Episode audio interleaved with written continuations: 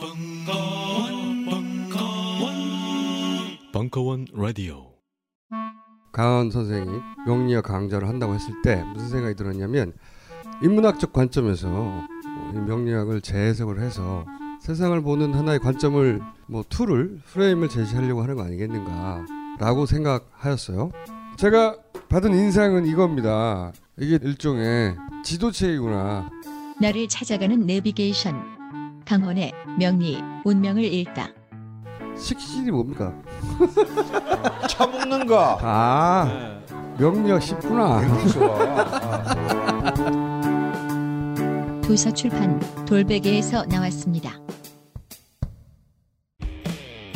벙커원 교과서 TF 심화 과정 국정 교과서는 물론 기존 교과서에서도 볼 수 없었다. 각 시대의 증후군, 욕망, 의식, 거의 모든 문화적 행위를 연대기 매트릭스 위에서 싸그리 파헤치는 정윤수의 본격 한국 현대문화사. 2월 15일 개강. 선착순 무료 입장. 자세한 내용은 벙커원 홈페이지 참고. 스마트폰의 바이블. 벙커원 어플이 대폭 업그레이드 되었습니다. 강좌 및 강의별 결제 기능 탑재 멤버십 회원이 아니라도 벙커원 동영상들을 골라볼 수 있는 혁신. 바로 확인해 보세요. 군사부장 팬더의 워키피디아. 여덟 번째 이야기 스탈린그라드 전투. 2015년 10월 31일 강연 2부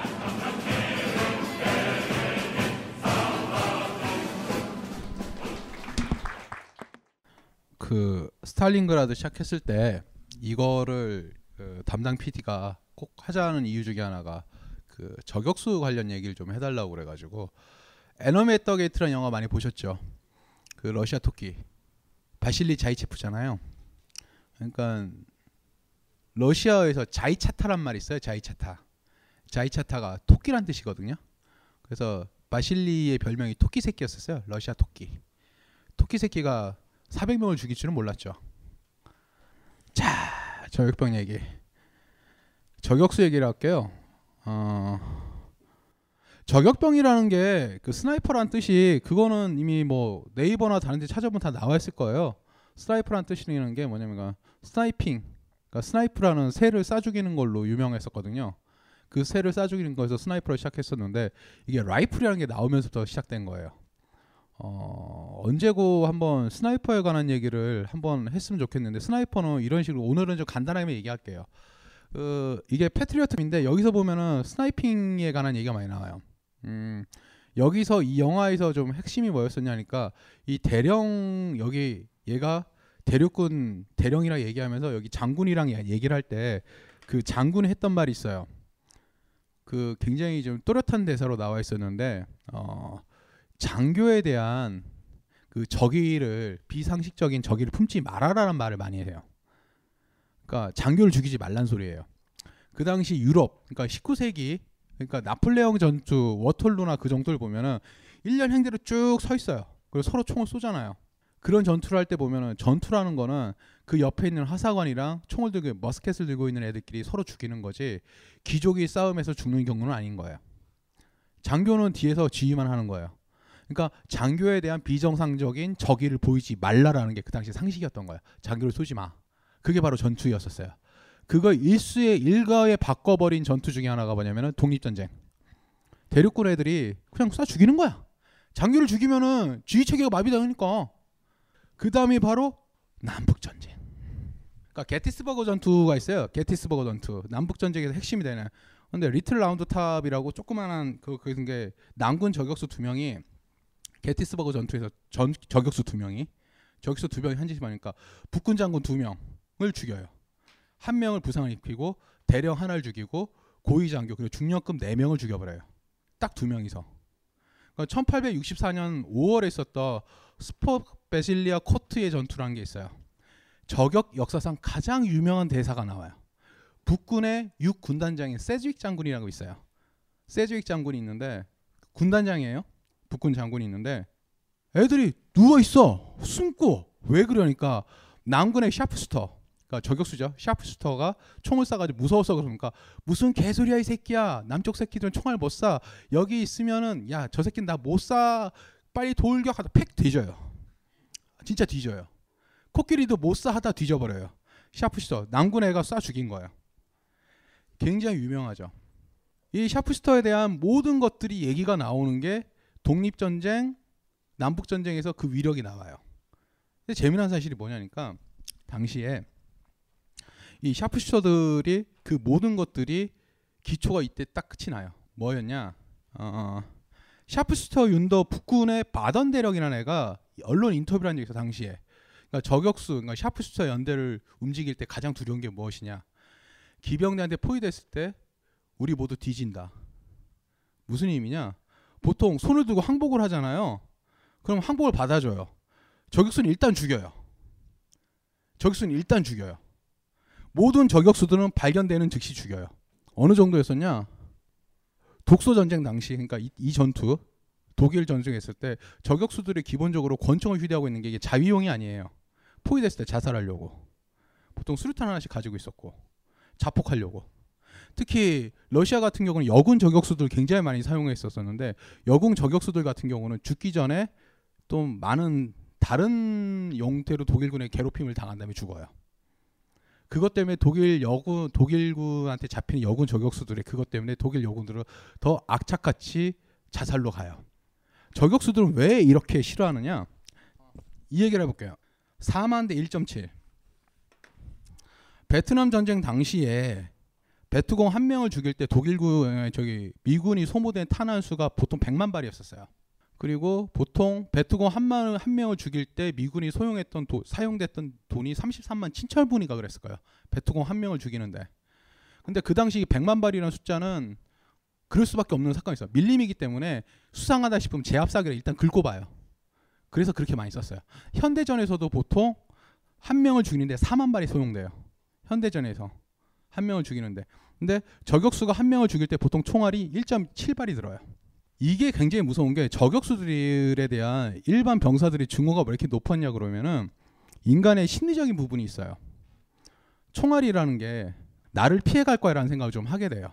옆에 있는 애가 죽으면 운이 나빠서 죽었지. 총이라는 게 제가 참전을 해봐서 아는데 아, 참전이라는 게 아이씨 아니 아니에요 그런 거 아니고 그 강릉 무장공비 터졌을 때 보면은 사람이 이렇게 쏘잖아요. 그 개소리예요. 정말 이렇게 쏴요. 무서우니까. 진짜 무서워서 이렇게 쏘게 돼요. 이렇게 절대 못 쏴요. 그건 제가 100% 확인할 수 있는데 우리 소대 중에서 똑바로 눈 보고 쏜 새끼 하나도 없어요. 정말로. 진짜 겁 먹어요. 총알이 날라오니까. 그런데 저격수라는 거는 스코프 안에 들어가서 그냥 쏘는 거예요. 옆에 있는 전우가 죽었을 때 이게 심리학적으로 저격수를 왜 싫어하는가 추적을 해봤는데 옆에 있는 애 죽으면 우연인데 이거는 진짜 운빨로 죽은 거야. 그러니까 나는 안 죽을 거야. 방어 기제가 있어요. 스스로 합리화를 하는 거예요. 근데 저격수라는 거는 나를 사냥물로 스코프 안에 십자선에 놓고 쏴 죽인다는 거야. 그러니까 다 싫어하는 거야. 그러면은 아군 저격수는 우리가 좋아해야 되잖아요. 근데도 싫어해요. 그 핵심이 무엇이냐? 1차 대전 때 시작돼요. 1차 대전 때 저격수를 대량으로 처음 사용했던 나라는 독일이었었어요. 이건 또 문화적인 차이가 있어요. 영국하고 독일의 문화적인 차이가 있어요. 독일은 전부 다 숲으로 둘러싸인 나라였었어요. 그러니까 예거, 사냥꾼이란 개념이죠. 예거가 굉장히 풍족했어요. 작센 지역 같은 경우는 거의 뭐 총 쏴서 뭐 그렇게 하니까. 근데 이쪽 애들은 총을 쏘고 이러는 게 성인식이 하는 관례였었어요. 네가 와서 누굴 죽여야 된다. 동물 쏴 죽이고. 그러니까 저격수 부대를 딱 모아가지고 어떻게 했냐니까 한 며칠 지나니까 어떻게 됐냐. 한 대대별로 그러니까 모든 대대에서 12명에서 18명이 대가리에 빵꾸 하나 죽는 거예요. 처음에 우연인 줄 알았는데 18명이나 12명이 한 달에 어, 뭐 주라니까 18명 좀꼭 대가리에 빵꾸 하나 있어요. 모든 대대에서. 저격수죠. 운빨이 아니죠. 뒤져버리는 거야. 영국 애들 그런 게 있었어요. 아니 독일 애들은. 근데 영국 애들은 어땠었냐? 영국은 사냥은 귀족의 스포츠예요. 귀족의 스포, 스포츠 였었고 이 새끼는 신사도가 좀 있어가지고 사냥하는데 scope를 달고 쏘는 걸 비신사적이라는 생각을 해요. 그래서 이 새끼는 개새끼야라고 얘기를 하는 거야. 독일 애들은 그런 거 있어. 우리 사냥 우리 일상인데 scope 달면 어 더 잘 맞네. 그리고 걔들은 칼 자이스가 있어요. 칼 자이스 광학의 최고였었죠. 광학 혁명의 최고였었던 거죠. 고배율 직뱅 그 scope를 만든 나라인데 우리 정말 잘 보인다. 그래 달아볼까? 쏘아볼까? 어 잘 맞네. 야 5천 개만 줘봐. 달고 쏘는 거예요. 여기서 차이가 벌어지는 거야. 이 sniper를 잡기 위해서는 무엇이냐? counter sniper. 그러니까 대항 저격이죠. 이쪽이 sniper면 이쪽도 sniper가 있어야 돼요. 근데 이 sniper에 대해서 영국군은 자기 sniper에 대해 욕을 해요. 왜? 그때도 그렇고 지금도 그렇고 sniper를 발견했을 때 가장 좋은 해결책이 뭔지 아세요? 가지고 있는 모든 화력을 있을 만에 다 쏟아붓는 거예요. sniper가 있는 장소가 있으면 폭탄, 대포, 바주카포, 대전차 미사일. 아, 대전차 미사일도 쏴요. 있는 화력을 다 써요. 한 명을 잡기 위해서. 그리고 짓이겨놔요. 그 당시에 1차 세계대전 때 어땠어요? 1차 세계대전 때부터 이게 완전 공고화가 됐어요. 남북 전쟁 당시에도 이게 있었어요. 남북 전쟁 당시에도 sniper가 있는 곳이다 생각, sharpshooter가 있다고 생각하는 곳이게 무조건 대포를 쏴요. sniper는 그런 존재예요. 흔적을 아예 없애 지져 짓이겨 버리자라는 게 sniper 존재예요. 왜냐하면은 일일이 찾을 수가 없어요. 은폐가 돼 있는데 ghillie suit 입고 이렇게 누워 있는 애들을. 그러니까 무슨 얘기냐? sniper가 있는 지역을 sniper가 내 옆에 있으면은 대포가 떨어진다는 소리야. 맞잖아요. 그래서 sniper가 옆에 있으면은 포탄을 부르는 새끼인 거야. sniper 싫어할 수밖에 없는 거야. 그리고 진짜 문제는 뭐냐면은 sniper는 다른 모든 병종하고 달라요. 지극히 개인주의적이에요. 내성적이고. 그런 애들만 살아남아요. 뽑다 보니 그렇게 된 게 아니고 그런 애들만 살아남아요. 거의 대부분이. 왜? 생각해 보세요. 대한민국 같은 경우에서는 대한민국 sniper 선출, 그러니까 저격병 선출 시험 같은 게 보면은 거기서 보면은 5미 2시간 동안 5m를 전진하라. 그런 걸 시험 문제로 내니까 2시간 동안 5m를 가는 거야. 50m가 아니고 5m. 움직임 없이. 그런 거예요. 예를 들어 화장실 안 가고 끝까지 개인주의적으로 혼자로 넘어가죠. 그러니까 이런 상황에서 얘네들을 좋아할 수가 없어요. 왜? 자기를 드러내거나 설명도 안 해요. 술 마시고 그런 게 아니고 개인적 고립돼 있었죠. 그리고 얘는 한마디로 그냥 킬러예요. 3만 발에 한 발 운발로 죽는 게 아니고 죽이겠다 작정하고 스코판에 넣고 죽이는 존재거든요. 우리는 생각했습니다. 실외는 가까운 곳에 있다고. 우리가 파는 것은 음료 몇 잔일지 모르지만 거기에 담겨 있는 것이 정직함이라면 세상은 보다 건강해질 것입니다. 그래서 아낌없이 담았습니다. 평산네이처 아로니아 친친친 지금 딴지마켓에서 구입하십시오.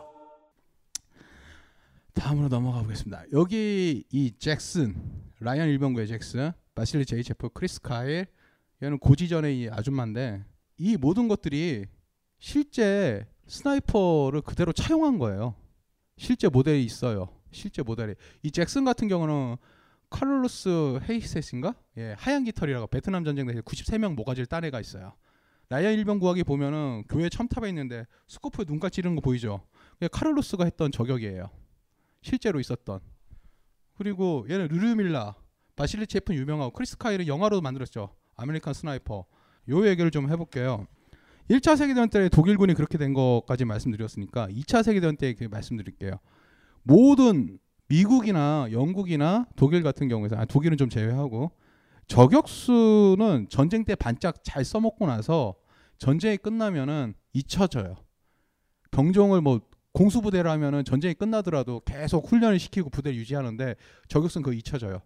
일단 지극히 개인주의적이라는 부분도 있었고 살인마라는 그 이미지도 굉장히 강했고 저격수의 위력을 점점 까먹어요. 아, 정말로. 그런데 소련은 좀 달랐어요. 스페인 내전 당시에 소련은 대단히 저격수를 운용을 해요.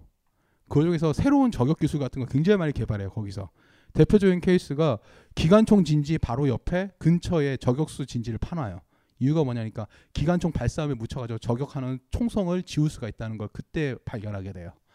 그러고 나서 저격수라는 게 굉장히 썰명하구나. 그리고 소련 애들이 한 번 하면 그 T-34를 보면 그런 말이 있잖아요. 마, 만들다 보니 많이 만들게 됐습니다.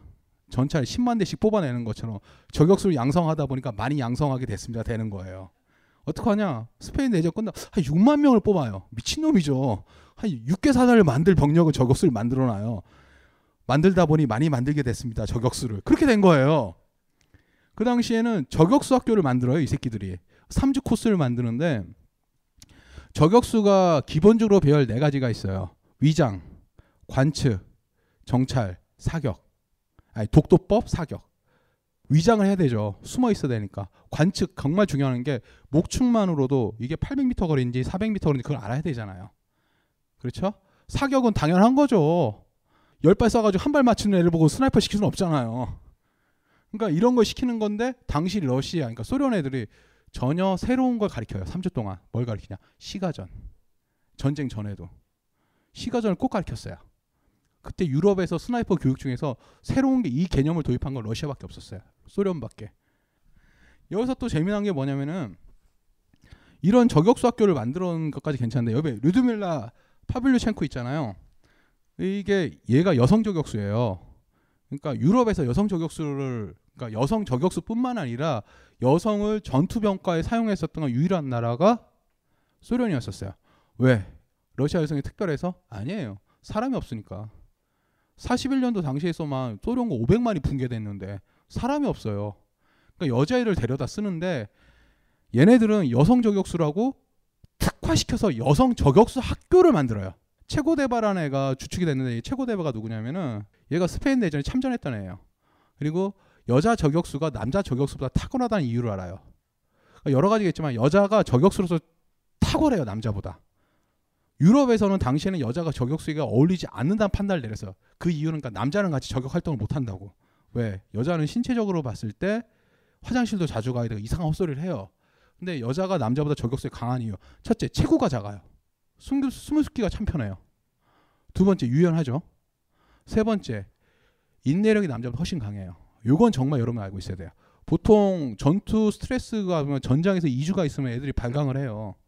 그런데 여자는 그 스트레스 남자보다 훨씬 강해요. 여자 저격수를 그래서 대전 내내 양성을 해요. 최고 대바가 모스크바 근교에서 여성 저격수 학교를 따로 만들어요. 저격수 학교를 만들었는데 이 여, 여성 저격수 학교에서 1061명을 배출해요. 졸업생을. 1061명을 배출했는데 얘들이 종전 시까지 죽인 러시아 독일군 애들 12,000명이 넘어가요. 한 명당 10명 이상을 죽인 거예요. 그 10명이 어떤 애들이냐면은 그냥 보병이 아니죠. 장교, 관측병, 기타 등등. 그러니까 진짜 얘기하는데 전쟁 나면은 가장 먼저 죽는 애들이 누구냐면은 관측병이에요. 누구? 포병 관측병. 포병 관측병을 제일 타켓으로 제일 먼저 죽여요. 현대전에서 사상자의 60%는 포탄이 죽어요. 포탄이 날라오게 하는 관측병만 죽이면은 우리가 살 수 있다는 거예요. 근데 그 여성 저격수 애들이 여기서 탁월한 효과를 발휘해요. 대표적인 케이스가 바로 류즈메라 파빌리첸코. 10개월 동안 309명을 죽여요. 두 달 동안 140명인가 죽였나? 얘가 특히 무서운 이유가 있어요.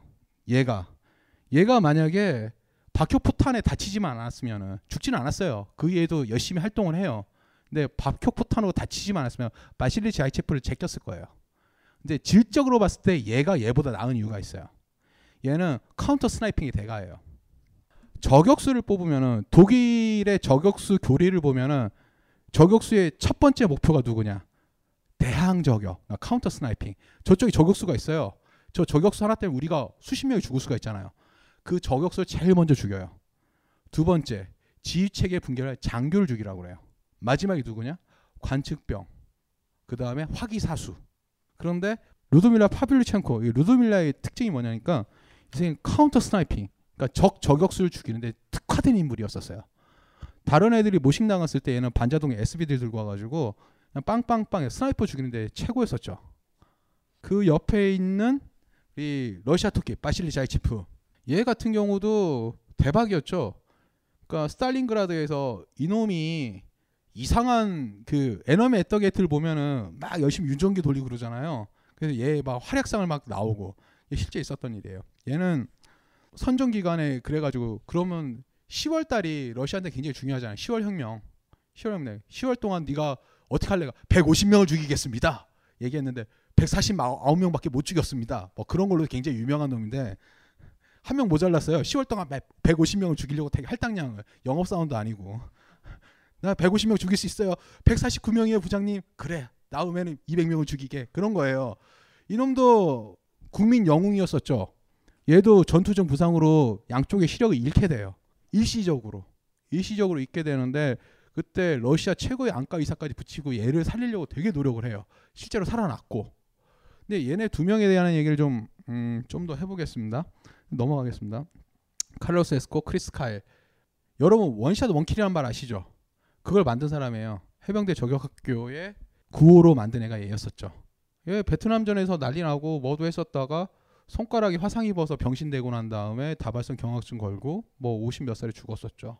크리스 카일은 American Sniper로 굉장히 유명한 존재였었고 예 계속 넘어가 보겠습니다. 보시죠. 이 장면.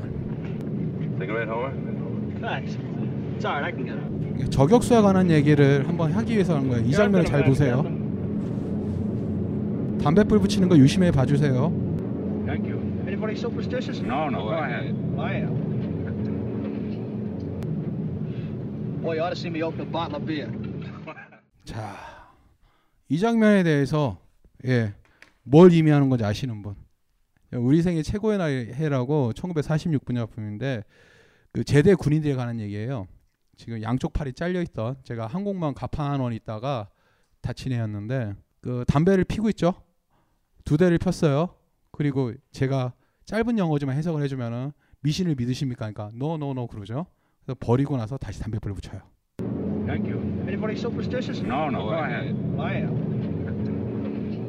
그러니까 당시에 전선에 있었던 병사들이 머릿속에 뭐 있으니까 다 하나의 담배불을 첫 번째 불을 켜면 위치를 잡고 두 번째 target을 끄고 세 번째 불 걔가 죽는다. 스나이퍼한테. 그거였었거든요. 그 제대 군인들은 그 미신이 미신을 믿습니까? 믿는 거예요. 비행기 안에서. 근데도 버리는 거죠.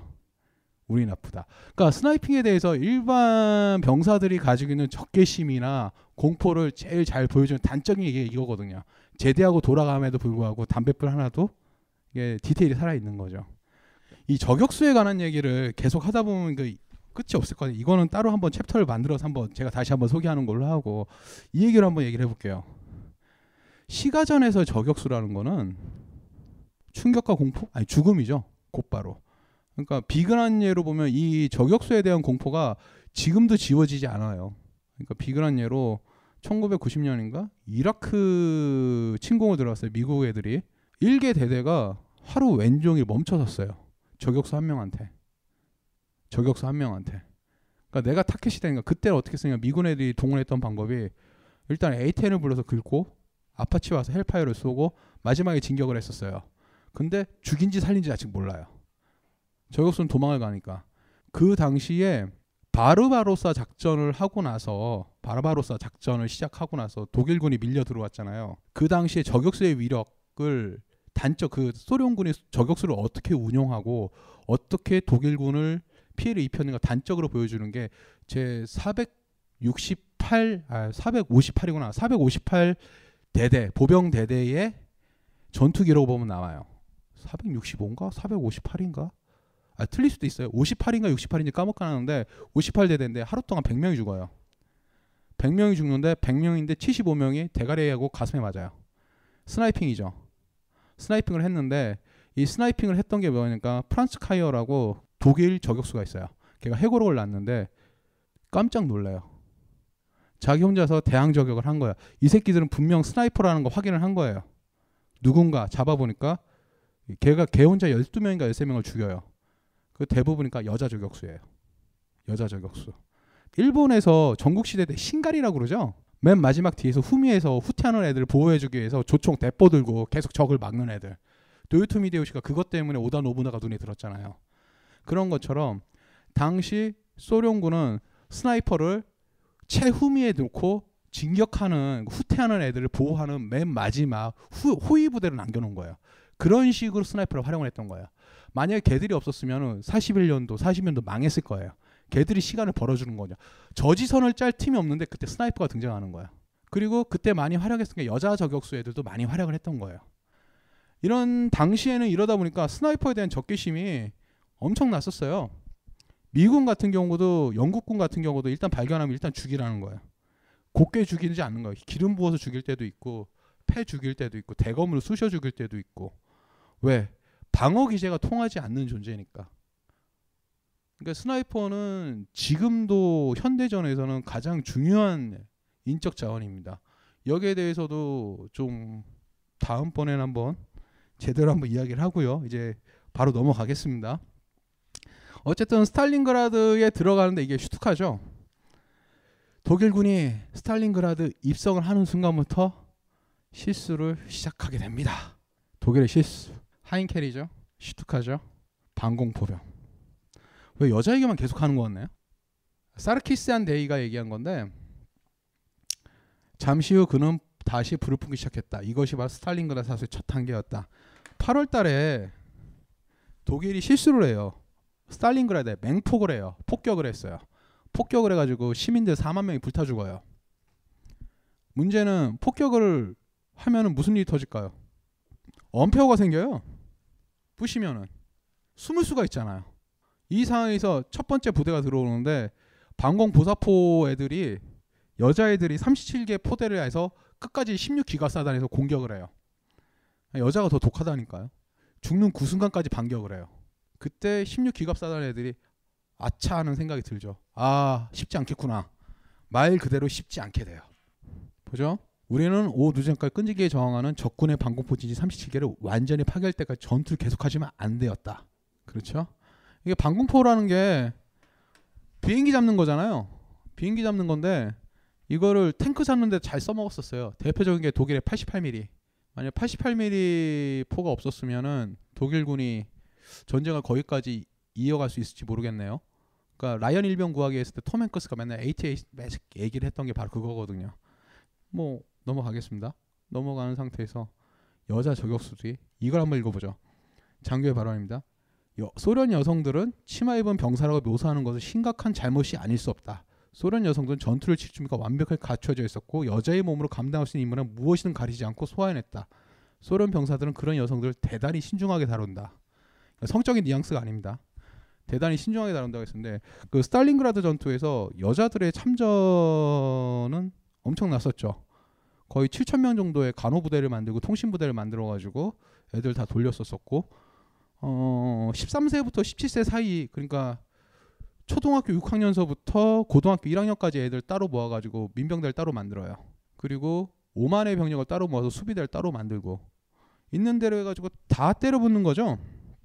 그러니까 여자 저격수 얘기가 그 에너미 애떡에서 나온 게 그게 거짓말이 아니었었어요. 그 당시에는 그게 전부 다 사실이었거든요. 그러니까 여자애들이 활약이 엄청났었죠. 특히나 그 여성들이 전투 스트레스를 겪어내는 그 받아내는 게 남자의 그것에 비할 바가 아니었다는 거죠. 어떤 데서 흙탕물을 먹어서 끝까지 버틴다고 그랬으니까.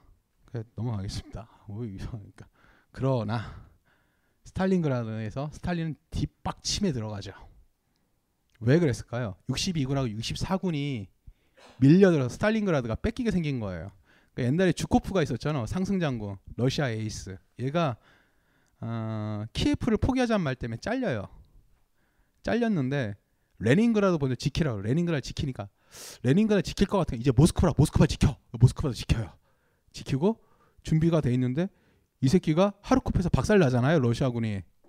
예레멘코하고 데려갔다가 티모센코 데려갔다가 박살 나니까 얘를 데리고 하는 말이 야 이번에 스탈린그라드 지켜봐.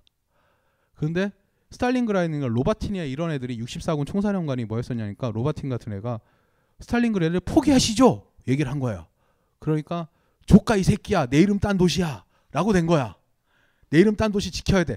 이게 함정이에요. 만약에 그냥 이름이 볼고그라드였으면 넘어갔을 거예요. 왜냐 히틀러도 스탈린그라드 이름에 꽂혀 있어. 바보 새끼들이 이상하게 명분 따진다니까. 스탈린도 내 이름 땄어. 히틀러도 저 새끼 이름이야. 다른 거 필요 없어. 이름 땄으니까 빡친 거야. 내 이름 딴 거 지켜야 돼. 만약에 서울시를 그네시라고 하면 어떻게 될까요 아마? 뒷빡침에 의해 가지고 뭐 될까죠? 여하튼 이런 상황에서 스탈린그라드를 포기하는 결정을 간주될 모든 행위를 일체 금지한다. 명령 227호. 미치는 거죠. 그리고 나서 후퇴 금지를 낸 다음에 또 다른 개막장 명령을 하나 내게 돼요. 스탈린그라드 안에 있는 시민이 그때 50만 명이었거든요. 절대 후퇴시키지 않은 거예요. 왜 후퇴를 안 시키냐? 얘네가 가면은 소련군의 사기가 떨어질 수도 있으니까 굶어 죽으란 소리죠. 시가전을 할 때 아까 말씀드렸는데 두 가지 방식이 있다고 그랬잖아요. 첫 번째 방식이 화포로 진이겨 버리는 거. 두 번째 방식이 포위해서 굶겨 죽이는 거. 우리 이마트만 털어 일주일은 살 거다 그 얘기를 하잖아요. 왜 그럴까요? 서울 시내 뭐 마트가 한 수십 개 되잖아요. 대형 마트가. 그거 턴다 못 먹고 살아요. 왜? 물류 창고는 저기 여주나 밖에 있어요. 진짜 물건은 전부 다 다. 안에 있는 거 있으면 상하수도 끊고 가스 끊고 뭐 해봤자 일주일 버티기 힘들어요. 왜냐하면 도시라는 거는 생산 시설이 아니에요. 소비 시설이지. 우리가 알고 있는 생산이라면 마케팅부터 시작해 이상한 거 있죠. 그거 생산이라고 생각하지 마세요. 생산 딴 데서 해요. 도시는 소비만 하는 거지. 자, 50만에다가 62군, 64군 병력에다가 이 모든 애들인데 포탄이 계속 떨어져요. 위에선 공중폭탄, 탱크들 밀려오고 굶어 죽으란 소리죠. 얘네들에 대해서. 그럼 얘만 빡쳤냐? 주코프도 빡쳐요. 사령관 대리자를 주고는 얘를 다시 불러. 야, 씨발, 내가 이제 잔소리 안 할게. 네 맘대로 해봐. 네가 가서 한번 해봐. 얘를 줬는데 진짜 주인공은 주코프가 아니에요.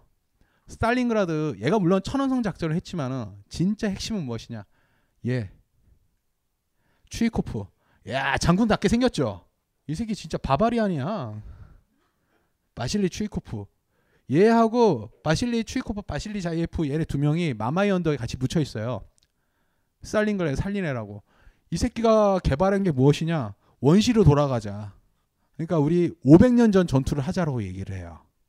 10명 단위로 쪼개 스탈린그라드 골고루 흩뿌려요. 62군을. 로바틴 다음에 후임에 들어간 건데 아 군대 갔다 오신 분. 다 군대 갔다 오셨죠 남자분들은. 우리 모두 군대에서 총보다 더 많이 잡는 게 삽이잖아요. 대한민국 군인들은 총보다 삽을 더 많이 져요. 공병대가 아님에도 불구하고. 공병대는 삼날이 한 3개 상하지만 들어가죠. 그런데 그게 잘못된 훈련이 아니에요. 1차 세계대전 당시에 고참 병사들이 가장 선호했던 무기가 뭐냐면 야전삽이에요. 틈나는 대로 야전삽을 갈았어요. 정말로. 농담이 아니고. 서부 전선 이상 없다 보면은 그 고참병들이 늘 하는 게 씹는 담배를 씹어요. 그리고 계속 삽을 갈아요. 왜 삽을 왜 갈지? 돌격을 하는데 총을 쏘는 거야. 야삽으로 때리는 거야. 아니, 진짜로. 대검은 부러질 수가 있고 한 명밖에 못 쑤셔요.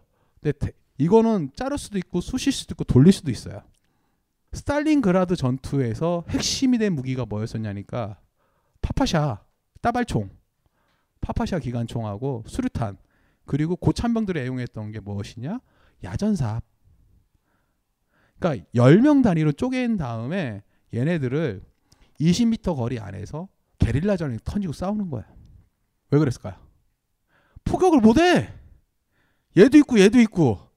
그리고 10명 단위가 있으니까 완전히 치고받고 치고받고 그러니까 먼저 던지는 애가 던지 이기는 거야. 그러니까 먼저 발견해서 먼저 수류탄을 던진 쪽이 이기는 거야. 수류탄 하나 던지면 폭삭하면 한 네다섯 명 사라지잖아요. 그 다음에 야삽으로 목담면 되는 거야.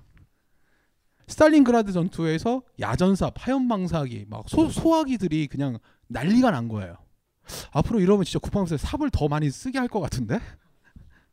여하튼 추이코프는 전부 10명 단위 쪼개 스탈린그라드 그냥 뿌린 거예요. 뿌린 상태에서 피아 간의 교전거리는 수류탄 투척거리를 넘어서는 안 된다고 엄명을 내려요.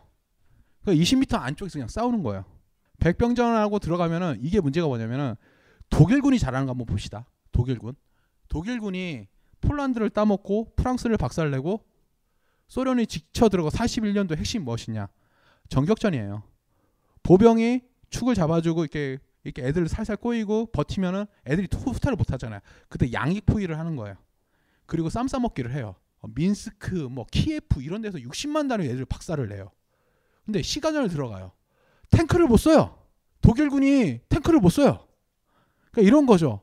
독일군이 월드시리즈 챔피언 야구를 하고 있는데 얘가 갑자기 축구를 하재. 소련 애들이. 축구를 하는 거야, 야구 선수가 지금. 나 전격전 잘하는데, 응, 너 전격전 잘해. 나랑 같이 야삽이랑 같이 놀자. 야삽으로 찍는 거야. 탱크를 못 써요. 애들이 녹아내리기 시작하는 거예요. 늘 얘기하지만 시가전은 피를 뽑아먹는 진공펌프예요. 그 전에는 탱크에 탄 소련 독일군 하나면은 일개 중대를 막 박살 내겠는데 지금은 너도 보병 한 명, 나도 보병 한 명. 물량전 하면 우리가 이겨. 왜? 우린 10명 죽으면 수명 내려올 수 있어. 그렇게 가는 거예요. 독일군이 꼬이기 시작한 거죠. 자, 계속 병력을 때려 부어요. 볼까요? 에너메터 게티입니다.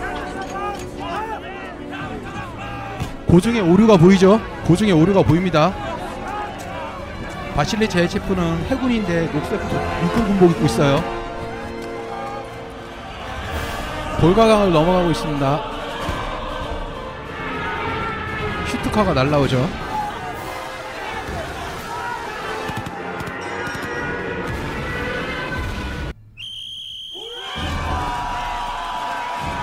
우라 돌격을 하고 있죠. 자 여기까지 봤습니다.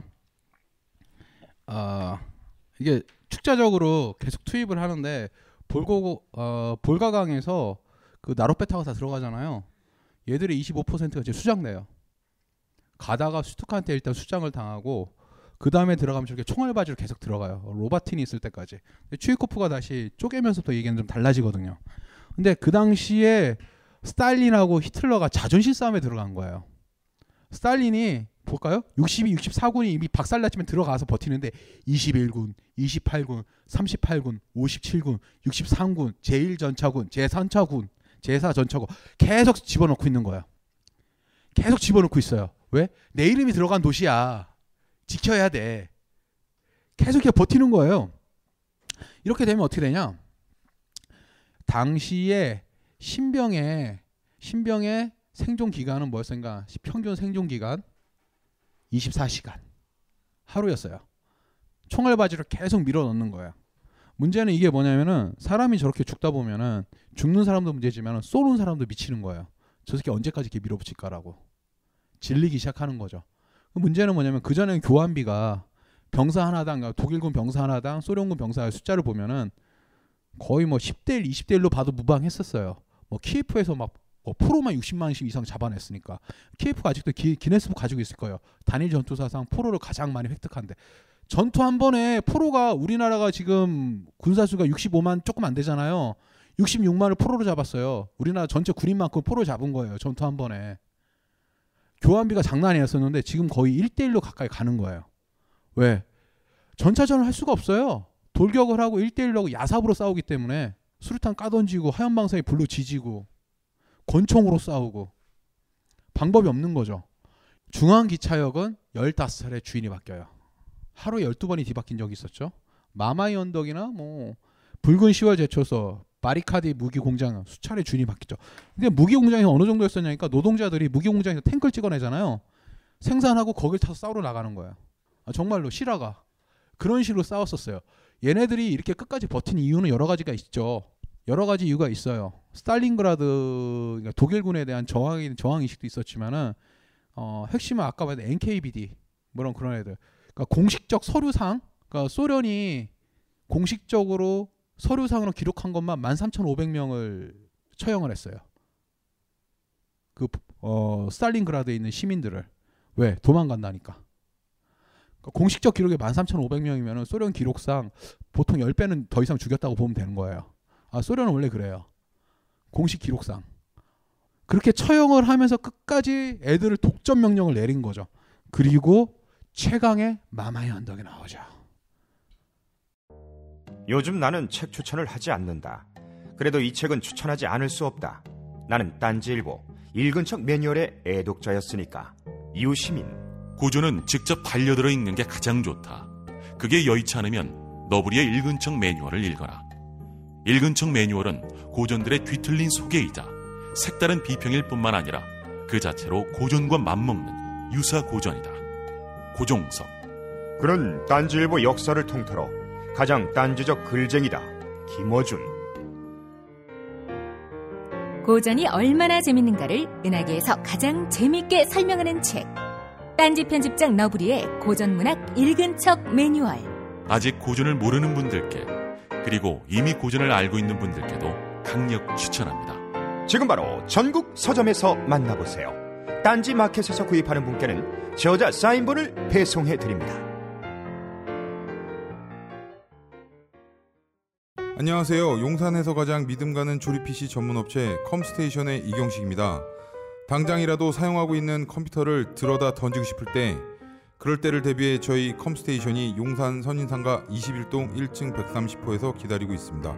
IT 강국에 걸맞게 믿을 만한 조립 PC 컴스테이션이 신뢰를 바탕으로 그 기회를 제공해 드리겠습니다. 궁금하신 점은 문의 주십시오. 011 892에 5568번입니다. 우주 최강의 만족스러운 서비스를 제공해 드리는 저희 컴스테이션이 늘 기다리고 있겠습니다. 딴지스에게 F1 같은 존재 컴스테이션은 조용한 형제들과 함께합니다. 마마이 언덕. 여기 아세요? 이게 칼 길이까지 하면 이게 아마 72m 넘어가요. 자유 여신상보다 좀 더 커요. 이게 마마이 언덕이 뭐였었냐니까 스탈린가 가장 높은 언덕이에요. 102m밖에 안 돼요. 그러니까 언제나 말하지만은 언덕은 전략 요충지입니다. 가장 높은 언덕은 관측이 가능하고 공격이 가능하고 지키기 쉽고 여기를 수차례 치고받고 싸우는 거예요. 사단 병력을 그냥 녹아버렸어요. 여기가 가장 치열했던 전장 중에 하나였거든요.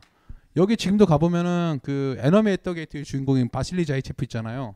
걔랑 걔 마누라랑 같이 누워 있고 아까 말했던 이상하게 생긴 그 추이코프 장군 있죠. 걔도 여기 무덤에 같이 묻어 있어요. 이게 아마 대독 승전 25주년 기념인가? 그때 아마 이걸 만들었었는데 여기 첨탑에 있는 쇠 있잖아요. 이게 전부 다 독일군 철물을 녹여서 만든 거예요. 당시에 나름 정치적으로 굉장히 힘을 써서 만든 거거든요. 그러니까 얘네들 당시에는 이 마메이프 언덕이 뭐였었냐니까 그냥 사단이 녹았다고 보면 돼요. 한 4, 5개 사단이 그냥 녹아버렸어요. 사람이 다 죽어 나자빠지는 게 언덕이었으니까. 여러분 진짜 전쟁 터지면은 서울에서 전쟁 터지다 남산 싸우려 남산 가지려고 존나 싸울걸요? 남산이 관측 다 되죠. 한가운데 있죠. 포격 가능하죠. 그런 시기예요. 여기서 가장 높은 언덕에 102m짜리 이 언덕을 가지고 수개 사대에 쏟아 녹아와요. 그래봤자 소용이 없어요. 아까 얘기했던 거죠. 수류탄, 소총, 하연방사기, 야전사. 다시 말하지만 독일군의 탱크로 지금까지 승리했던 모든 것들이 다 지워져 버린 거예요. 탱크가 필요 없어요. 삽이 최고야. 여러분 전쟁 터지면 삽 들고 그렇다고 싸우지 마세요. 총이 최고예요. 그렇다고 삽 들고 그러지 마시고 총이에요, 총. 이때는 이게 문제였던 거야. 그러면서 이렇게 백병전을 하고 20m 안에 쏘면서 독일군이 가장 무서워했던 게 누구였을까요? 러시아 토끼. 이때 다시 등장하는 거야. 바시리 자이체프가. 10월 동안 149명 죽고 뭐 자이 차타랑 얘기했었죠. 이 새끼가 아까 고종으로 나왔었잖아요. 얘는 해군이에요, 해군. 해병대 출신. 토르발트였나? 토르발트 대령인가? 독일에 있는 저격수 대령을 불러가지고 얘랑 counter sniping 시작하죠. 근데 이 얘기는 얘가 직접 얘기를 했기 때문에 그 얘기인데 걔가 토르발트인지 다른지는 확실하진 않는데 중령인지 대령 둘 중에 하나예요. 근데 이 sniper 얘기를 좀 해볼게요. 그러니까 아까도 말씀드렸지만은 러시아 애들이 sniper로 시간을 많이 끌었다고 그랬잖아요. 현대전에도 sniper는 시간 끄는게 최고예요. 왜? 언제 어떻게 날아올지 모르니까 누굴 내보낼 수가 없는 거예요. 그러니까 이스라엘에서 저격수를 탐지하기 위한 시스템을 개발하고 있잖아요. 총소리 음향하자 방향을 찾는 거. 그리고 거기다 존나게 포격을 쏘는 거. sniper는 그 정도로 위력적이에요. 생각해 보세요. 그 저격 sniper 총 진짜 비싸봐야 만불 정도. 왜냐면 우리나라 K14 있잖아. 그 쓰레기 같은 새끼들. 그 어떻게 만불을 받냐 그 개새끼들. 그 ghillie suit하고 뭐 다 포함해서 그렇다고 그러는데 나라 무슨 MSG도 90 사겠다. 씨. 이러니까 방산 비리가 나오는 거야. 이게 제 이상한 소리 하고 있네. 하여튼가. 하여튼가 얘가 counter sniping을 하고 그렇게 앉아 있으니까 독일군도 소련의 sniper를 보고 나서 자기들도 대항을 하기 시작하는 거예요. 자기도 sniper 부대를 양성을 해요. 다시 말하지만은 서구권에서는 전쟁이 나면 sniper를 찾고 그 전에는 저격수 학교를 없애는 추세였었다가 다시 돌아서게 된 거예요. 당시 독일은 거의 독일 전역에 30개 정도의 저격 학교를 다시 만들어요. 그리고 저격 교육을 다시 시키는 거죠. 그리고 투입을 했다가 얘가 죽여요. 대항 저격으로. 당시에 러시아 애들이 대항 저격이 더 셌죠. 근데 문제는 그 Enemy at the Gate를 보면은 바실리 자이체프 애들 계속 윤전기 돌려가지고 선전하잖아요. 그게 왜냐면 맞아요. 얘는 62군에서 최고의 sniping이었었는데 당시 다른 부대도 마찬가지였어요. 그러니까 파사르아사, 코브바사, 다니엘 로프. 파사르는 headshot으로 유명했었어요. 103명을 headshot으로만 죽였었고 코브바사라는 애는 굉장히 유명했었던 게 뭐였었냐니까 얘는 참호 파기 전문가였어요. 참호를 세 개 파놓고는 그 위에 마네킹을 앉아놔요. 움직여. 아 그 장면도 나왔었죠. Enemy at the Gate도 독일군이 써먹는 거. 그거 원래는 얘네가 소련군이 먼저 했었던 거야. 그런 것도 했었었고 어, 나니엘로프라고 얘는 우크라이나 애였었는데 얘도 이렇게 가짜 참호 마네킹 허수아비 같은 경우 해가지고 꼬신 다음에 이걸 왜 그러냐면 이거는 가짜 참호를 놓는 이유는 뭐냐니까 대항 저격이야. sniper가 먼저 움직이면서 쏘겠다는 거예요. 그러니까 얘네들은 sniper 대항 저격에 있어서는 러시아 애들이 한 발 앞섰다고 볼 수 있는 거야. 근데 문제는 문제는 러시아는 대량 생산에 유리하기 때문에 물건 자체의 성능이 떨어진다는 거야. 뭐가? 광학 scope가. 독일은 칼자이스가 있었던 거야. 얘네들은 그게 안 됐어. 그러니까 아지랭이 피 오르면은 흐려져. 스키차. 십자선 이상해. 그런데도 잘 쏘긴 했었어요. 그런데도 독일 애들이 그 광학 조준경을 못 이겨나가는 거야. 일단 그 얘기를 둘째를 먼저 하고 그 Enemy at the Gate도 조금만 더 얘기할게요. 걔가 초반기에 보면은 3인조로 움직이는 거 보시죠. sniper 애들이. 처음에 고참이 하나 있고 바실리 자이체프가 있고 뒤에 밥차 나르는 애 하나 있었고 밥 타는 애. 근데 이게 바로 보통 그게 맞아요. 보통 요즘은 2인 1조 아니면 3인 1조가 맞아요. 그러니까 첫 번째는 저격수, 두 번째는 감적수. 감적수가 뭐냐면은 sniper가 옆에 있으면 누가 어디에 있고 풍향이 어떻고 뭐 그거 다 확인해 주는 거. 그 뒤에 있으니까 밥 나르는 애가 아니에요. 걔는 소총수예요, 소총수. 뒤를 뒤치기를 당하지 못하게 경호를 해줘야 되는 거가요. 그게 그, 그 당시에 3인 1조 판 그거였었는데 당시 소련 애들이 전쟁이 터지고 나서 보통 걔네들이 운영할 때 저격병 학교 양성 코스가 3주 코스였었잖아요. 3주 코스였는데 한 명이라도 sniper가 필요하니까 코스를 3일로 줄여요. 3, 4일로 계속 줄여요. 총이 이런 거다. 그리고 위장은 대충 알아서 해. 정확히 보면 저게 400m야. 그리고 저기 가서 기어가. 그럼 나가. 그렇게 된 거예요. 대신에 얘들한테 보여준 게 고참병을 붙여줘요. 2인 1조로. 그러니까 사수 부사수로. 그런 식으로 막 수백 수천 명 단위로 보내고 윤정기를 계속 돌리는 거예요. 저격병으로 러시아가 소련이 이긴다, 아니 러시아가 독일을 이긴다고 계속 이렇게 돌리는 거예요. 그러면서 각 군마다 저격 영웅들이 나왔죠. 자, 당시 러시아, 그러니까 소련 애들이 독일군을 저격할 때 가장 먼저 원하는 게 바로 이 관측병이에요. 아까도 말씀드렸죠. 현대전에서 사상자의 60%는 포병, 포에 의해서 움직이니까 얘를 죽이면 그 다음 끝이라는 거예요.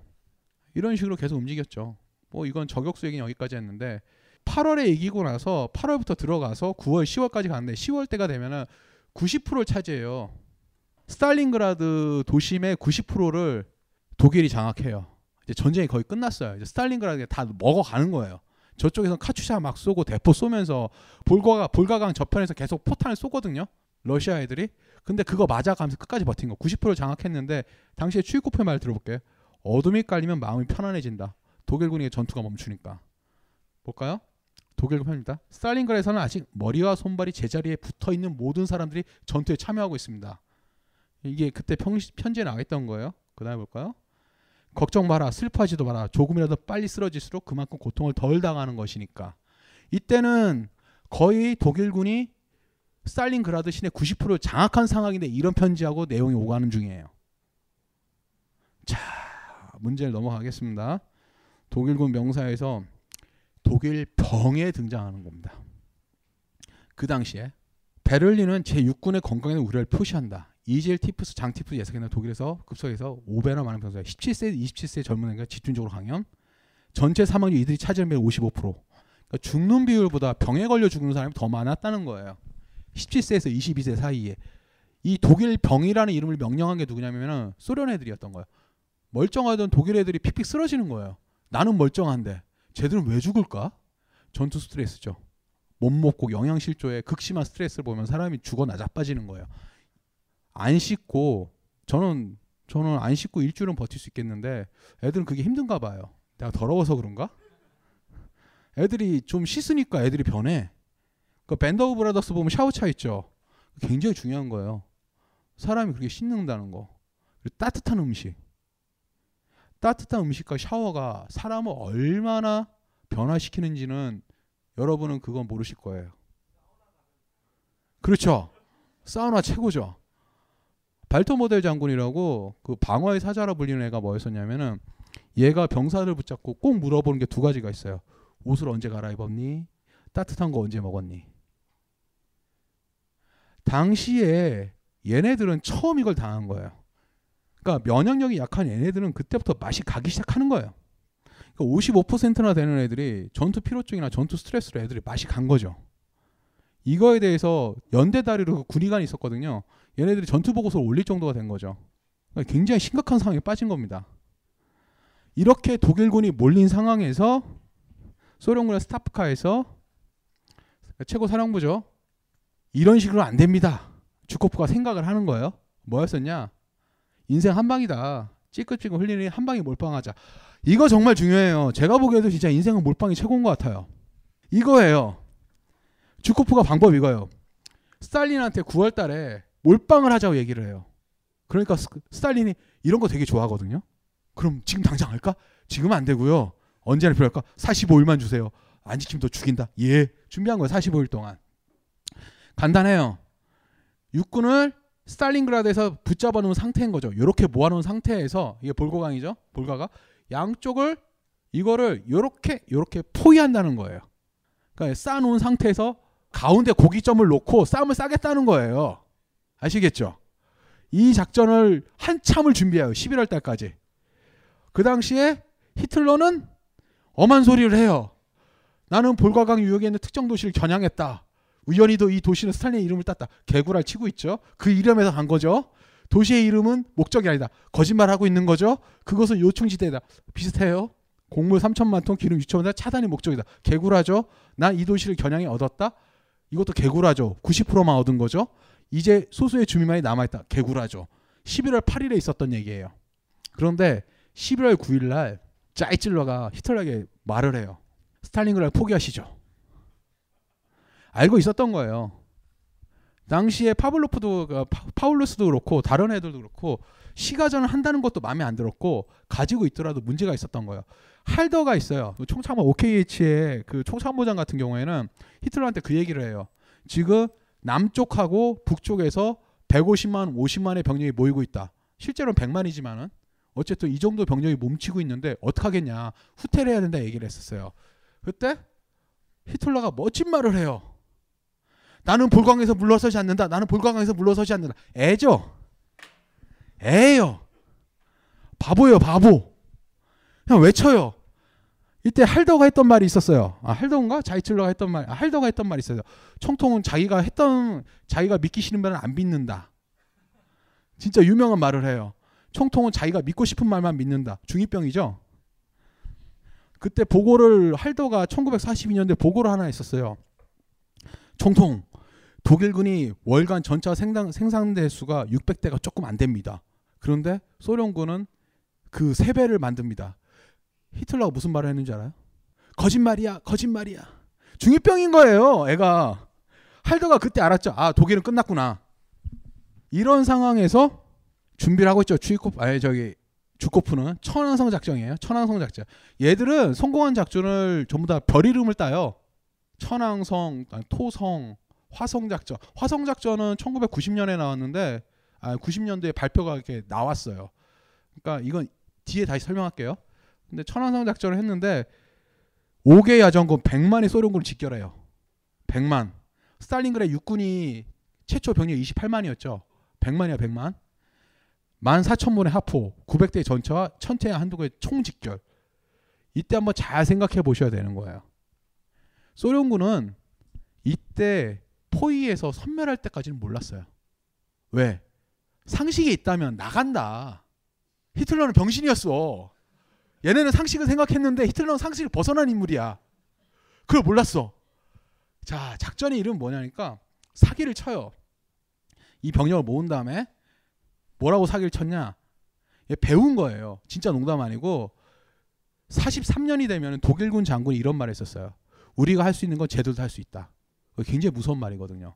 그러니까 스탈린그라드를 공격할 때 히틀러가 작전 하나 짠 게 뭐냐? 크레물린 작전이에요. 크레물린 작전. 그게 뭐냐니까 모스크바를 쳐들어 갈듯 갈듯 갈듯 부대를 움직이는 작전이에요. 뺑기 친 거죠. 근데 얘네들도 사기를 쳐요. 배웠어요. 이번 겨울 우리의 목표는 방어다. 그리고 이걸 계속 무선으로 흘려요. 무선으로 흘리고 뭐를 하고 이렇게, 이렇게 전쟁은 언제나 사기를 치는 거예요. 히틀러한테 배운 거죠. 배워서 잘 배워. 아 진짜 농담 아니고 43년 44년 바그라티온 작전 뭐 그런 걸 보면은 독일군이 했던 모든 것들을 그대로 쫓아가요. 싸우면서 배운다는 말이 바로 여기서 든 거예요. 그리고 천안성 작전이 시작돼요. 그러니까 천안성 작전이라는 게 이렇게 돌리는 거예요. 이렇게 이게 돈 집단군하고 이쪽하고 이렇게 돌려가지고 한 바퀴를 싸는 거예요. 당시에 제 우측에 있었던 게 루마니아 상군 보고였었어요. 살려주세요. 쟤들이 100만 가까이가 모였어라고 보고를 해요. 그러니까 독일군 판은 괜찮아. 걔들 기차 타러 가는 거야. 이런 반응을 보여요. 그러니까 여러분 2차 세계대전 보면은 루마니아에 대해서 좀 과소평가를 하는 것 같은데 루마니아 애들이 병력 70만을 보냈어요. 70만 우습게 보이지 않죠. 우리나라 군대가 이제 65만인데. 그러니까 루마니아는 당시에 어, 히틀러의 전쟁 수행에 그러니까 처칠이 했던 말을 그대로? 처칠 해고록에 나와 있단 말이에요. 루마니아는 히틀러 전쟁 수행의 심장이라는 말을 해요. 루마니아에 석유가 없었으면은 독일은 움직이지 못했다는 거죠. 그리고 이유가 뭐냐면 1940년도에 소련이 루마니아 땅을 뺏어 먹어요. 베르비아하고 북고티아인가 그쪽을 막 따먹어요. 루마니아가 빡쳐요. 근데 소련이 너무 세잖아. 근데 독일이 쳐들어와. 박살내. 그리고 루마니아 애들 보고 얘기를 해. 야 같이 싸울래? 글쎄요. 내가 땅 더 줄게. 오케이 갑시다. 딜쳐. 70만을 보내요. 이때 보면은 지금까지 나와 있었던 스탈린그라드 전투 보면 루마니아 애들이 병신으로 나와 있잖아요. 루마니아가 이쪽 약한 걸로 나와 있는데 그건 아니었었어요. 얘들은 최선을 다해 싸워요. 삼군, 그러니까 남쪽의 사군, 이쪽의 삼군 루마니아군은 최선을 다해 싸우는데 문제가 뭐냐면 독일군이 그걸 무시해요. 얘네 루마니아군은 거의 열심히 잘 싸웠는데 문제는 장비빨에서도 밀리고 역시 아이템을 다 갖추고 사냥터를 가야 되잖아요. 아이템도 안 되고 힐링한 몰약도 없는 상태에서 몰려 있는 거예요. 던전에서 내던져진 거죠. 이때 아마 사군단인가를 한번 보냈었는데 완전 뚫리게 되는 거 이쪽을 11월 19일 날 이쪽으로 위에 게 돌아오고 20일 날 밑에 게 들어가요. 그러면서 여기서 만나게 돼요. 딱 3일 만에 스탈린그라가 포위가 돼요. 얘들도 깜짝 놀래요. 소련군 애들, 어, 쟤네 병신 아닌데? 어쩌다 이렇게 됐지? 운빨인 거예요. 운빨로 포위를 하게 돼요. 당시 소련군은 약 10만 명의 독일군을 포위했다고 판단. 얘들도 아 이게 얘를 이랬을 거야. 독일군인데 천하의 독일군인데 얘들은 히틀러를 몰랐던 거야. 그런데 독일 사군 양단대 사기갑군 병력 루마니아군에서 33만. 보통 30만에서 33만 좀 적은데 28만에서 33만 통계가 정확하지 않은 게 그 당시에 있는 게 얼마 죽었는지 통계가 잘 안 잡혀요. 이 정도 잡혀버린 거예요. 난리가 났죠. 그러나 독일 애들은 똑똑했어요. 똑똑했죠. 당시에 볼까요? 합리적인 판단으로 파울루스 소련군이 보강되기 전 서쪽의 헐거운 포위망을 뚫고 탈출하겠다. 합리적이에요. 아 정말로 합리적인 판단이에요. B집단군 상관 바이스 얘 상관이죠. 오케이 니들 탈출 때 우리 애들 보내서 길 터 줄게. 얘들도 합리적으로 판단을 해요. 그 다음에 볼까요? 오, OKH 독일군 총사령 그래 니들 판단이 맞는 것 같다. 위에는 내가 보고할게. 저기 총통 애들 날쳐지기 전에 빼내야 할 것 같은데요. 라고 말을 해요. 히틀러의 합리적인 판단 조카. 정말 합리적인 판단을 내려요. 조카라고. 미친 거죠. 보시면 아시겠지만은 군부는 정말 합리적인 판단을 내렸어요. 이때까지만 해도. 가장 헐거운 무대를 알았고 얘가 치고 들어가면 위에서 길을 같이 뚫어가지고 탈출하자까지 다 작전을 다 짰어요. 그리고 최고 합동사령부도 오케이를 내렸어요. 딱 한 사람만 빼놓고 상식을 벗어난 인간 때문에. 자 넘어갈게요. 비합리적인 판단을 내리기 시작해 히틀러가 짠 작년 겨울에 데미안스크 포켓에 우리 애들 갇혔을 때 구해냈잖아. 공주보고 가능해? 라고 얘기를 해요. 누구한테? 자기 공 이게 공군 얘한테 한스 예쇼네크 네 가능할 것 같습니다. 이거는 히틀러가 듣고 싶은데 들은 거예요. 당시에 이 새끼 wording 그대로는 매우 단기적인 상황에서 하루에 300톤은 가능합니다. 이게 원래 wording이에요. 근데 히틀러가 들은 건 이거예요. 네 가능할 것 같습니다. 히틀러 듣고 싶은 대로. 데미안스크 포켓이 뭐냐니까 레닌그라드에서 한 200km 밑에 있는 거였었는데 포위가 된 거예요. 그때 병력도 적었었는데 괴링이 막 보급품을 존나 떨어뜨려 가지고 겨울을 버티게 한 거야. 그걸 본 거야. 사람이 작은 성공에 심취하면 이렇게 돼 미친놈한테는. 자, 괴링이 이제 신나 날뛰는 거예요. 괴링이 괴링이 하루에 500톤씩 공중수송을 보급해 주겠다. 걱정 말고 싸워라. 파울루스에게 절대사수 명령을 내리죠. 미친 거예요. 왜? 당시에 28만을 먹이려면은 보통 생각해 보면은 600톤이 필요했었어요. 근데 500톤을 보내겠대. 오케이, 500톤도 괜찮아. 500톤도 괜찮은데 500톤을 돌리려면은 비행장이 최소한 10개는 필요해. 왜? 물자 하역을 하고 올리고 하역을 올리고 시간이 필요하잖아요. 근데 당시에 육군이 가지고 있는 비행장의 숫자는 3개였었어요. 그럼 어떻게 하겠어요? 공중에서 낙하산을 떨어뜨려요. 누가 가져? 소련군이 가져가요. 열어봤어. 그나마 보급한 거를. 열어보니까 뭐가 나와? 칫솔이 나와. 먹을 게 필요한데. 그 이유가 뭐냐니까 빈정이상해서 그래요. 육군 보급해하고 육군 애들은 괴링을 싫어했는데 괴링 새끼는 우리가 최고야. 육군 애들이 그 괴링 상식적으로 생각했는데 공군이 기갑산을 가질 필요는 없잖아요. 괴링은 헤르만 괴링 사단을 가졌어요. 왜? 몰라요. 지 하고 싶은 대로 한 거예요. 육군 애들이 빈정이 상해가지고 보급품 목록도 이상하게 짠 거예요. 그래서 칫솔도 나오고 철십자 훈장도 나오고 철모도 나오고 밥을 달라고 이 새끼야. 밥을 안 줘. 더 큰 문제는 뭐냐면 포위가 된 상태에서 대공포가 올라오고 전투기가 날라 전투기 1200대가 날라오잖아요. 수송기 400 488대가 격추돼요. 그리고 조종사 1000명이 그냥 사라지는 거죠. 그냥 탈출시키지. 1280명의 아사자를 기록해요. 12월 25일 날. 아까 제가 말씀드린 게 음, 하루 평균 500톤이 필요하다고 그랬잖아요. 11월 19일 날 천왕성 작전이 시작됐고 그 사흘 만에 22일 날 사흘 만에 포위를 해요.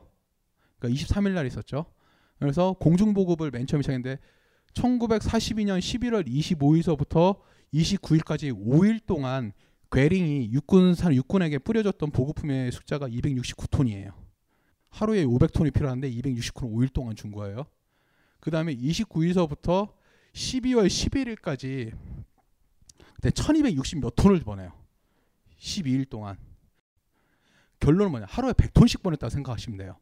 그 사이에 한 488대가 떨어지고 수송기가 이렇게 되니까 12월 25일이 되면 아사자가 생기기 시작하죠. 1280명이 죽고 동상자가 생기고 이질티푸스에서 죽어 나자빠지는 거죠. 자, 이런 상황이 됐을 때 스탈린에게는 주코포가 있으면은 히틀러한테는 누가 있다? 발토 모델이 있어야 되는데 만슈타인을 부르죠. 만슈타인을 불러요. 구원투수. 인생의 승리자. 부인도 되게 예뻐요. 31살이 19살이랑 결혼했어요. 아, 죽여버리고 싶어. 개새끼. 아니, 그 당시 프로시엔 장구들은 그 정도 결혼했었어요. 19, 18살짜리. 부인이 참 예쁘더라고요. 얘는 진짜 전쟁도 잘해. 아들도 둘이나 나. 마누라도 예뻐. 책도 썼는데 베스트셀러 돼. 참 좋겠더라. 여튼 그래요. 근데 잘 싸워요.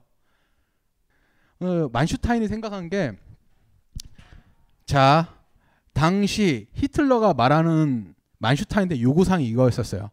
육군을 구출한 다음에 소련군의 반격을 분쇄하고 이전의 점령지까지 탈환하도록 즉 100만을 때려 부시고 스탈린가를 합보하고 분쇄하고 이전의 점령지 스탈린가 볼고그라드까지 밀어가라 라는 게 만슈타인한테 떨어진 명령이에요. 그러면 병력을 최소한 100만 원 줘야 되잖아요. 아니 50만 원 줘야 되잖아요. 근데 병력은 없어요. 뭐가 있었냐? 사 장갑군 하나. 그러니까 아까 포위대다가 나무에 있죠. 걔를 던져 주는 거예요. 얘 보고 이걸 다 하라는 거예요. 근데 호트 대장하고 호트 장군하고 이게 딱 있었었는데 만슈탄이 이 얘기를 딱 보고 나서 했던 얘기가 육군 병력의 7, 80%만 구출해내도 대성공이다. 진짜 대성공이죠. 근데 이걸 하래요. 만슈타인이 어떻게 한 줄 아세요? 했어요. 시도는 해봐요. 시도는 해요. 어떻게 했냐? 폭풍 작전하고 천둥 작전. 그러니까 호트 장군이 있어요. 파파 호트라고 있는데 호트 장군이 얘도 기갑 부대에서 진짜 대단한 아저씨예요. 이 아저씨가 사 장갑군을 탈출 탈출을 개척해요. 기계화 사단은 계속 밀고 들어가요. 밀고 들어가면은 그 다음에 스탈린그라드 제 육군이 안에서 이제 받층하고 양쪽에서 뚫어가지고 뚫자는 거예요. 그리고 탈출하자는 거예요. 이게 겨울 폭풍 겨울 폭풍 작전이에요. 이걸 준비해요. 준비했는데 문제는 뭐냐? 자, 6기갑 사단이 스탈린그라드 60km까지 가요. 잘 된 것 같아요. 파울루스가 그래서 총통이 탈출하지 말랬어. 육군은 탈출할 의지도 생각도 없었고 만슈타인은 결국 빡이 쳐요. 그래가지고 아이스만 소령을 스탈린그라드에 집어넣어요. 그리고 설득을 해요. 당신한테 스탈린그라드로 설득을 해요. 탈출해야 된다. 봄까지만 버티면 된다. 보급품만 제대로 해볼만 하다라고 버텨요. 파울루스가. 제 3작군은 24일 날 퇴각을 합니다. 2월 10일 24일. 여기까지가 여기까지가 지금까지 대한민국에 나와 있는 그 파울루스 장군의 제6군의 스탈린그라드 탈출 포기 이야기의 핵심이라고 국내에 퍼져 있는 얘기예요. 여기까지 뭐 파울루스는 개 쓰레기처럼 보이잖아요. 맞죠?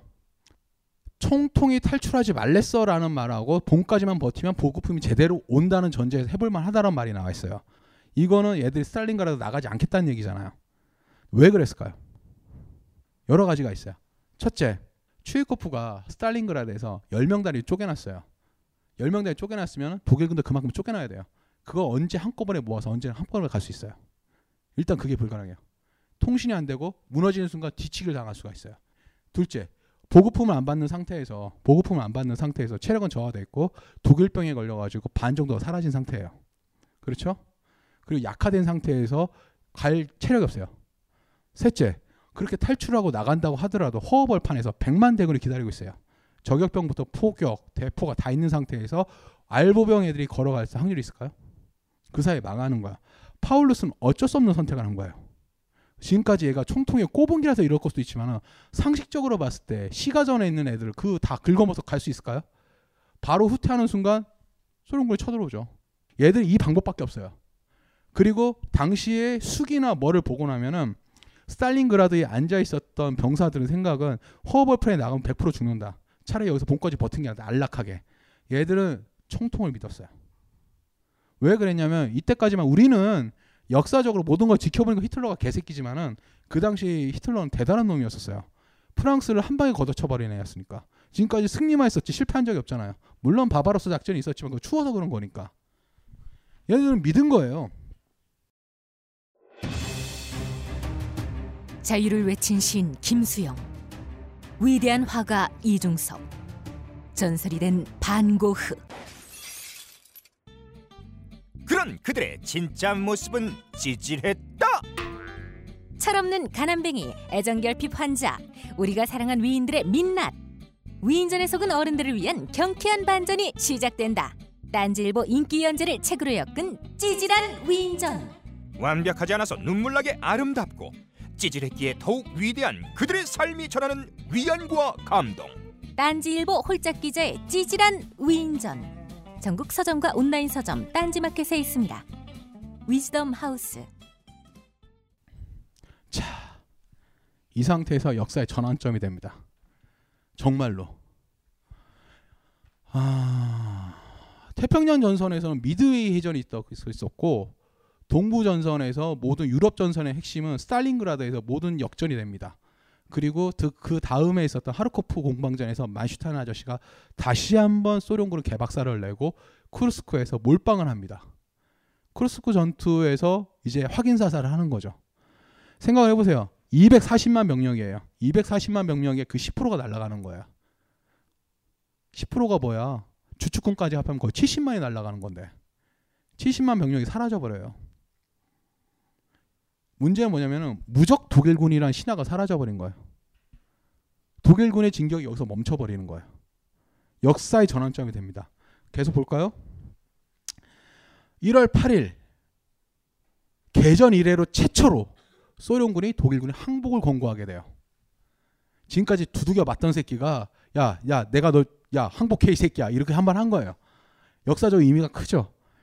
1월 10일 당시에 스탈린그라드에 나와 있었던 독일군이 한 9만 1000명 되는데 9만 1000대 이상의 화포를 동원해요. 카츄샤부터 해서 81mm 박격포, 60mm 박격포, 뭐 122mm 포 해가지고 모든 화포들로 사람 수보다 더 많은 대포로 포격을 해요. 그리고 43년 1월 30일 파울루스에게 원수 승진을 하게 돼요. 이게 무슨 얘기냐면 이건 다 유명한 얘기니까 독일 국방군 중에서 원수 승진자 중에서 항복한 놈이 없어요. 뭔 얘기냐? 자살하라는 소리죠. 파울루스가 멋있는 말로 반대를 하죠. 보헤미만의 육군 상병 새끼한테 말 들을 줄 아냐? 히틀러가 육군 상병 출신이잖아요. 육군 나중에 하사로 끝이 났지만 그렇게 버티는 거예요. 얘가 항복을 해요. 어떻게 됐냐? 2월 2일까지 버티는데 9만 1000명, 장군 24명의 인소를 받아가지고 9만 1000명이 항복을 하게 돼요. 그리고 2개월 만에 28만 명이 3분의 2가 죽은 거죠. 이 상태에서 90만 청적 훗날 고국에 돌아 1955년에 그러니까 파울루스는 1953년도에 돌아가요. 동독으로 서독이 아니라 걔는 동독으로 돌아갈 수밖에 없었죠. 소련군에 항복한 상태에서 어 얘가 1944년도에 그 히틀러 암살 미수 사건이 있어요. 이 영화로도 만들었을 걸요. 그 뭐죠? 톰 크루즈 나오는 거. 예. 그거 발키리 그 사건을 터지고 나서 얘가 심경이 변화가 생겨요. 얘가 쌍둥이 아들인데 큰 애가 전사예요. 작은 애도 어 얘네 가문이 굉장히 복잡해요. 작은 아들도 자살을 해요. 52회. 굉장히 복잡한 가정인데 파울루스가 아들 전사 소식에 히틀러 암살 미수 사건을 딱 와서 자유 독일 연맹인가 뭔가 그런 걸 만든 다음에 소련의 나치에 반대하는 어떤 프로파간다에 활용이 돼요. 그러다가 음 53년도까지 있다가 파울루스는 당시 육군 육군 이 장병들에게 공공의 적이 돼요. 생각 얘 잘못 때문에 28만 명 9만 1천 명이 남았는데 이 중에서 55년도까지 살아남은 애 6천 명밖에 안 남은 거예요. 소련에서 가혹한 노동 교화하고 뭘 당해가지고 다 죽은 거죠. 이 당시에는 파울루스에 대해서 굉장히 프로파간다를 써먹으려고 소련 애들이 굉장히 많은 노력을 했었어요. 근데 파울루스는 끝까지 버티다가 44년도에서 바뀌는 거예요. 이것 때문에 당시에는 파울루스에 대해서 굉장히 문제가 컸었어요. 근데 구데리안이나 그런 애들은 친구들은 얘에 대해서 얘의 말을 듣기 전까지는 뭘 할 수 없다라고 얘기를 해요. 근데 얘는 끝까지 자기에 관한 얘기를 계속 썼지만은 그걸 안 믿었었어요. 지금까지 나왔던 모든 얘기는 뭐냐면은 아까 나왔었던 얘기는 뭐냐면은 우리가 굉장히 유, 이 파울루스에 대한 선입견을 가지고 있었던 건 만슈타인 만슈타인 때문에 그래요. 만슈타인이 자기 회고록에서 파울루스는 쓰레기라고 썼던 그게 좀 무서운 것 같아요. 파울루스가 남았는데 아까 제가 말씀드린 것처럼 육군은 거기서 맨 처음에 히틀러가 좆까라고 말하기 전에 탈출했으면 여기까지 안 나왔어요. 안에 들어가서는 뭐가 될 수가 없는 상황이거든요. 그런데 파울루스 혼자만 덤터기를 쓴 거죠. 자, 이 결과가 어떻게 됐냐? 이후 육군의 성스러운 저항이 단 하나의 겁쟁이 때문에 치욕의 역사를 남겠다. 이후로 그 누구도 원수로 승진하지 못한다. 이 약속은 깨졌죠. 히틀러가 한 말이죠. 룬트 누구 하나가 승진했었는데 하여튼간 근데 스탈린은 어떻게 됐냐? 주축군 피해 76만 명, 포로 9만 명, 소련군 110만 110만 명. 더 많이 죽였는데 얘들이 이긴 거예요. 전쟁과 자본주의에 관한 얘기를 좀 해보고 싶어요. 이 2차 대전, 특히 독일과 소련의 전투에 대해서. 아까 초반에 말씀드렸었는데 1930년대를 붉은 30년대라고 얘기했었어요. 미국 자본가들은 독일을 너무 사랑했었고 그 중에는 히틀러를 존경한다는 사람도 있었어요. 사랑하고. 뭐 지금 여러분들이 알고 있는 이름 GM, GM 포드 아시죠? 스파크 찍어내는데 GM, 포드, IBM 혹시 아시죠? IBM 컴퓨터 다 쓰시니까. ITT 국내는 잘 모르지만 미국 통신계를 꽉 잡고 있죠. 어, 엑슨모빌을 혹시 아세요? 그게 지금 그 당시에는 스탠다드 오일이었으니까. 음, 코카콜라. 이 모든 기업들이 30년대에는 독일을 젖과 꿀이 흐르는 땅으로 알고 있었어요. 그들은 히틀러를 정말 사랑했었어요. 어, 그리고 너다 너나 할 거 없이 독일의 자회사를 만들어요. 음, 스페어가 그니까 독일의 그 전략 물자를 그 나누는 군수상이었는데 걔가 했던 말이 그거였었어요. 미국 기업이 없었으면 우리는 폴란드 침공을 못했을 거라고. 왜 그렇게 됐느냐? 어, 석유가 없으면 탱크를 못 굴리잖아요. 독일은 생선 가지고 있는 게 전 세계 석유의 5%밖에 없었는데 그 대부분 합성 석유 아니면 루마니아 석유였었어요. 그 석유를 가지고 있었는데 그 기업을 그 기술 누가 줬냐? GM, 포드 얘들이 아, 이게파르벤하 가지고 에필이라는 회사를 만들어요. 그러니까 미국 기술이랑 뭐 이런 것들 넣어가지고 합성 석유를 만들게 해줘요. 더 무서운 얘기를 해줄게요. 어, 코카콜라가 34년에 들어갔을 때는 어, 한 24만 박스 1년에 그랬는데 게슈타포하고 히틀러가 코카콜라를 너무 사랑했었어요. 왜냐면 독일 새끼들은 맥주를 처마시거든요. 일하다 술 처마시면 사고 나잖아요. 맥주 대신에 코카콜라. 39년대에서는 거의 한 국민 음료수가 돼. 한 450만 박스가 나가요. 그런데 얘들은 전쟁이 날 거 이미 예상을 했었어요. 그래서 코카콜라 원액을 미국에서 받을 수 없다라는 전제하에서 대체 상품으로 전쟁 전에 개발한 음료수가 바로 환타예요. 그리고 얘기를 좀 계속 해볼게요. 자본주의에 관한 얘기를 우리가 얼마나 무서운 세상에 사는지. GM하고 포드가 뭐 했었냐면은 얘네들이 어 미국에 있는 회사지만은 독일의 자회사를 만들어요. GM 같은 경우는 굉장히 유명한 오펠이죠. 오펠 트럭이라고 오펠 트럭을 만들고 그 오펠 트럭에서 굉장히 많은 걸 만들었고 포드에서 만든 게 보면은 독일 전투기 제트 전투기 혁명이었죠. 슈발베 제트 전투기예요. 슉 날아가는 거. 그 제트 전투기 엔진을 만들었었고 그다음에 V2 로켓 있죠. 그의 터빈을 만든 게 포드 자회사예요. 얘네들이 보면 적성교역 금지법에 의하면 얘네들 그걸 만들어서는 안 돼요. 다 만들어요. 짐 GM 같은 경우 대표적인 케이스로 만들면은 어, 독일에서 뭐냐면은 가장 모범적인 전쟁 기업이라고 표창을 받아요. 전쟁 내내. 문제는 1941년 6월 22일 날 바르바로사 작전이 터졌잖아요. 그리고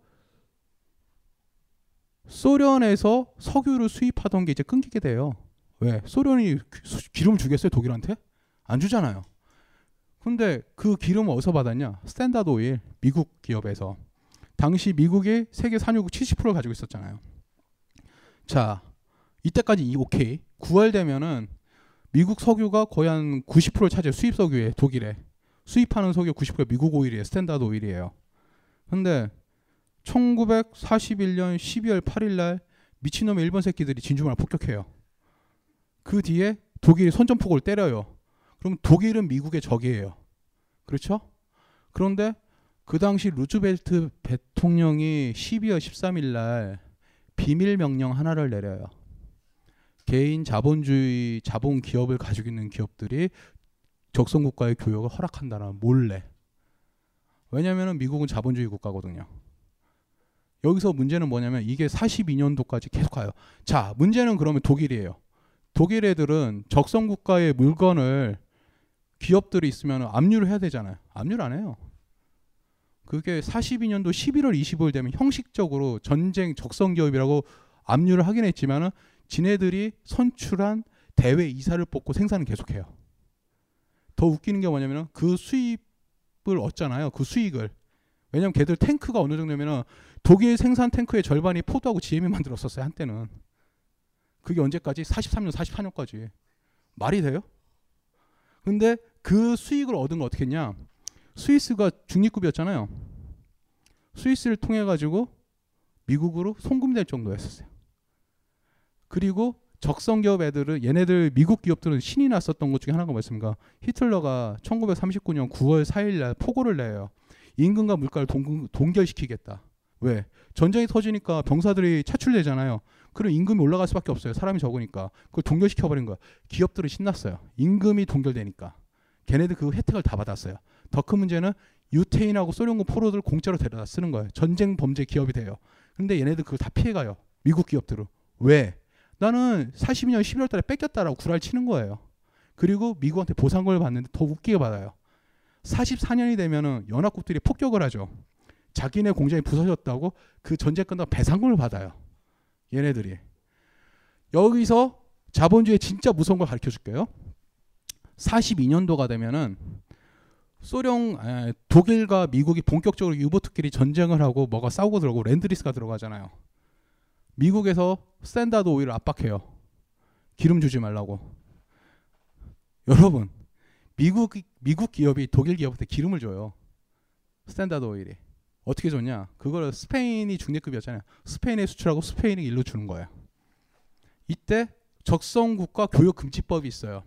적성국한테 기름 파는 거야. 우리 우리가 일본하고 싸우는데 북한이 아, 우리나라에 있는 오일이 일본에 기름을 주는 거예요. 정유가 여러분 그러면 정유 불 안 지르겠어요? 얘들은 그 짓을 했어요. 근데 스탠다드 오일이 딱 지금 엑슨모빌이죠.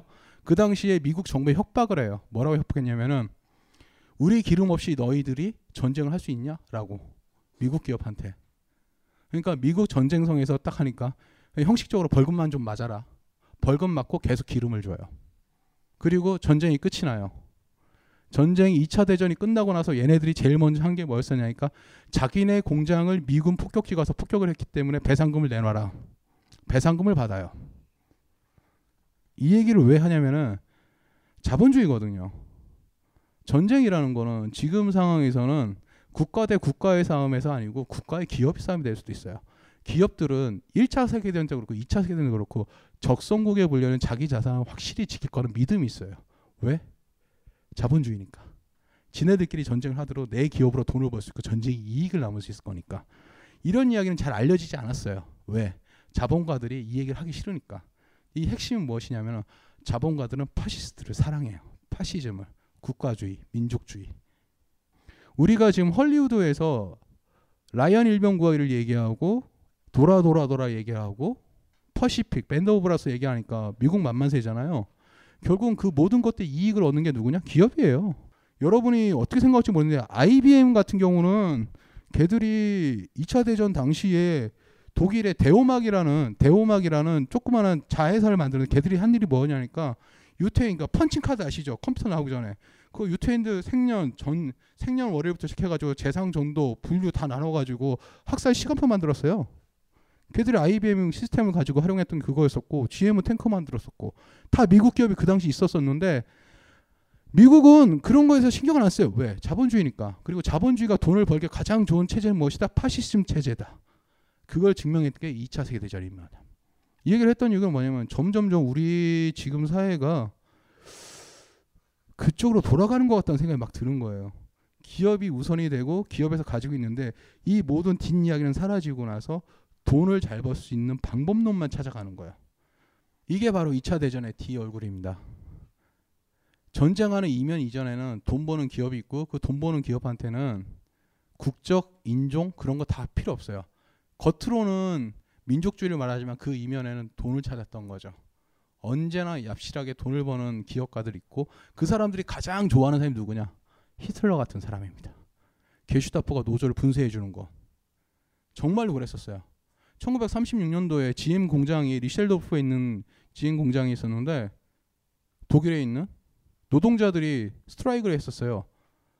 한 시간 만에 게슈타포가 다투게 잡은 거예요. GM에 있는 회장이 그걸 보고 나서 감동을 하고 히틀러 찾아간 거예요. 감사하다고. 투자를 더 늘렸어요.